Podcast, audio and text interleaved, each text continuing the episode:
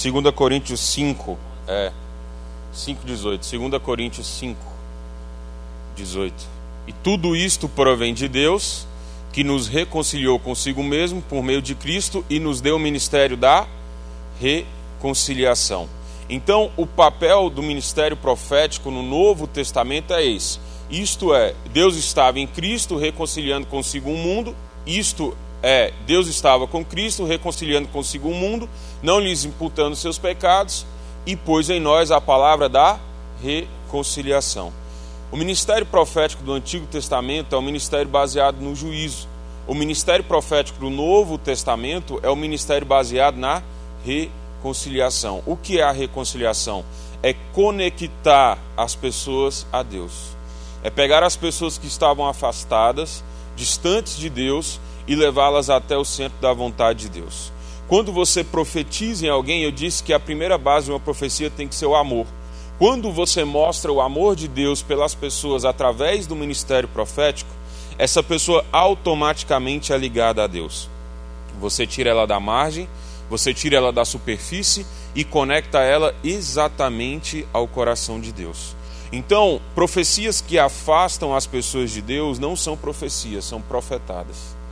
Se elas não conectam, não geram uma conexão entre a pessoa e Deus, uma reconciliação, então elas não são uma profecia. Elas não estão cumprindo o papel do Novo Testamento. Agora, por que, que nós não devemos é, profetizar juízo, justiça?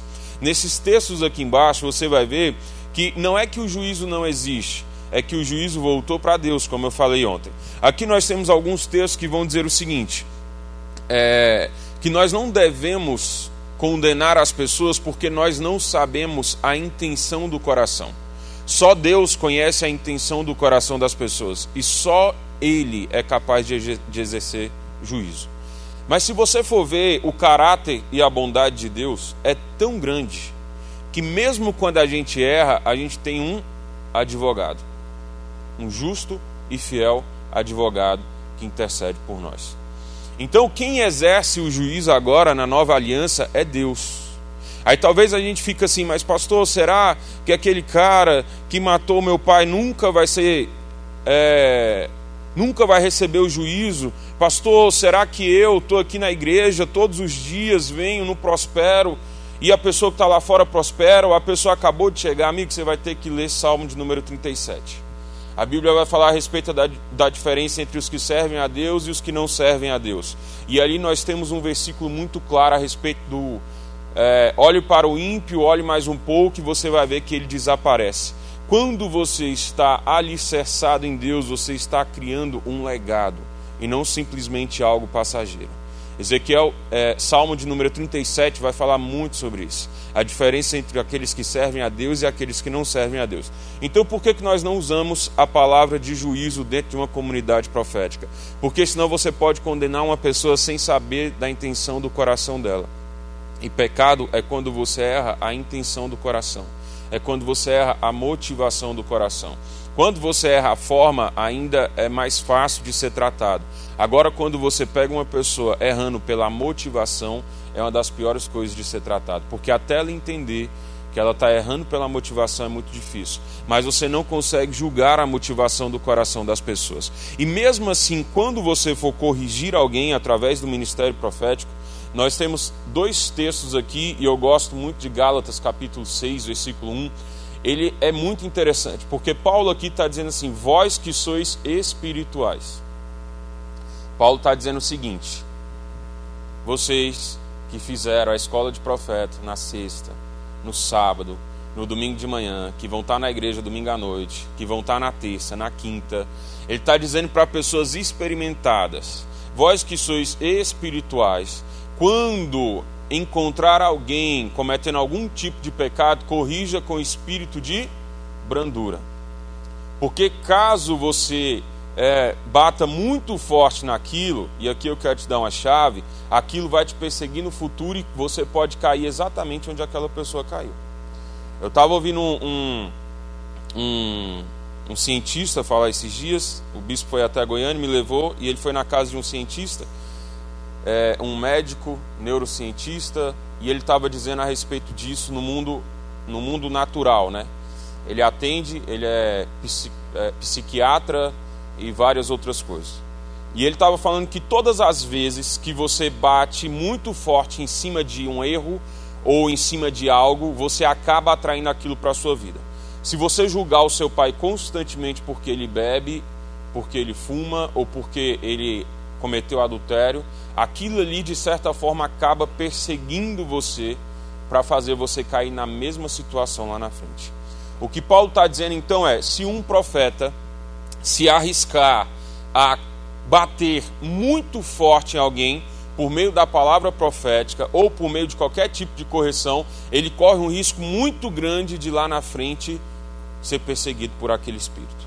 Já viu pessoas? O bispo fala muito isso. Quando você vê alguém batendo muito a respeito de algo em púlpito, você pode ter certeza que talvez aquela pessoa esteja tentando esconder algo que existe nela. Então ela está tentando tirar o foco e colocar nos outros todo excesso, todo excesso revela uma falta.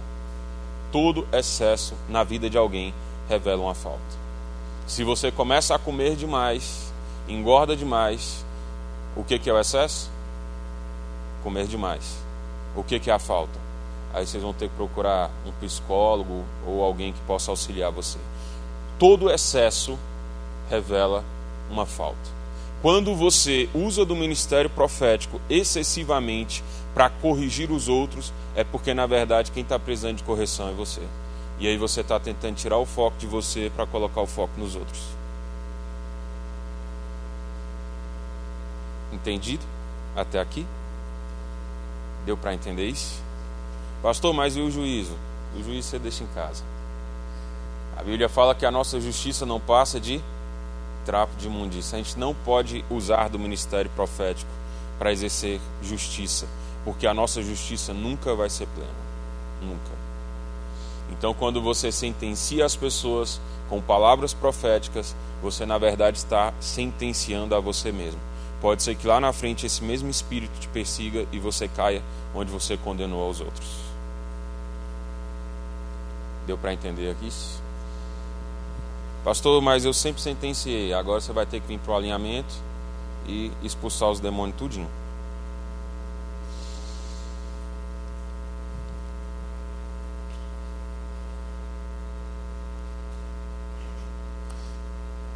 Eu quero encerrar esse ponto, então. Na nova aliança, nós profetizamos baseado no amor, e o amor, é, ele transforma todas as coisas. Não existe nada que o amor não seja capaz de transformar, amém? Então, todas as vezes que você for profetizar sobre a vida de alguém, use de uma palavra profética para demonstrar o amor de Deus sobre essa pessoa, ainda que seja por meio de um alinhamento. Aqui nós temos alguns textos e algumas referências a respeito de uma comunidade profética. O Bob Jones diz: antes do profético ser um dom espiritual, ele é uma cultura no coração. Precisamos criar uma cultura profética, onde todos os filhos profetizam. Nós precisamos criar aqui ambientes é, onde, no meio do louvor, as pessoas podem entregar palavras proféticas para o outro. Agora entenda algo: quando tiver profeta no púlpito, alguém falando, você não deve profetizar. Existe ordem e decência para poder profetizar.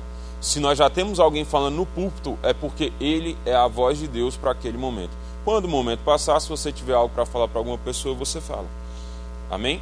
A Bíblia diz, tratando de profecia, fale um só. E os outros analisam. Ou seja, um só fala. Amém? Então aqui nós temos 1 Coríntios, capítulo 14, do 1 ao 5, números 11, 29 e Atos 2,17. Alguém pode ler Atos 2,17? já que é um texto no Novo Testamento, só para a gente firmar essa questão da. Pode colocar na tela. Atos 2,17. Só para a gente firmar essa questão da comunidade profética no Novo Testamento.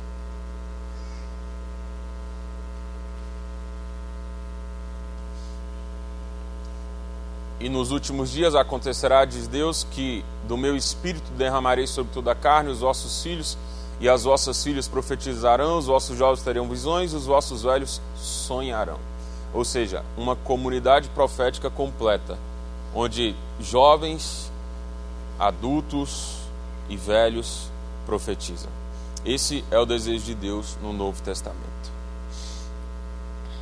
Amém?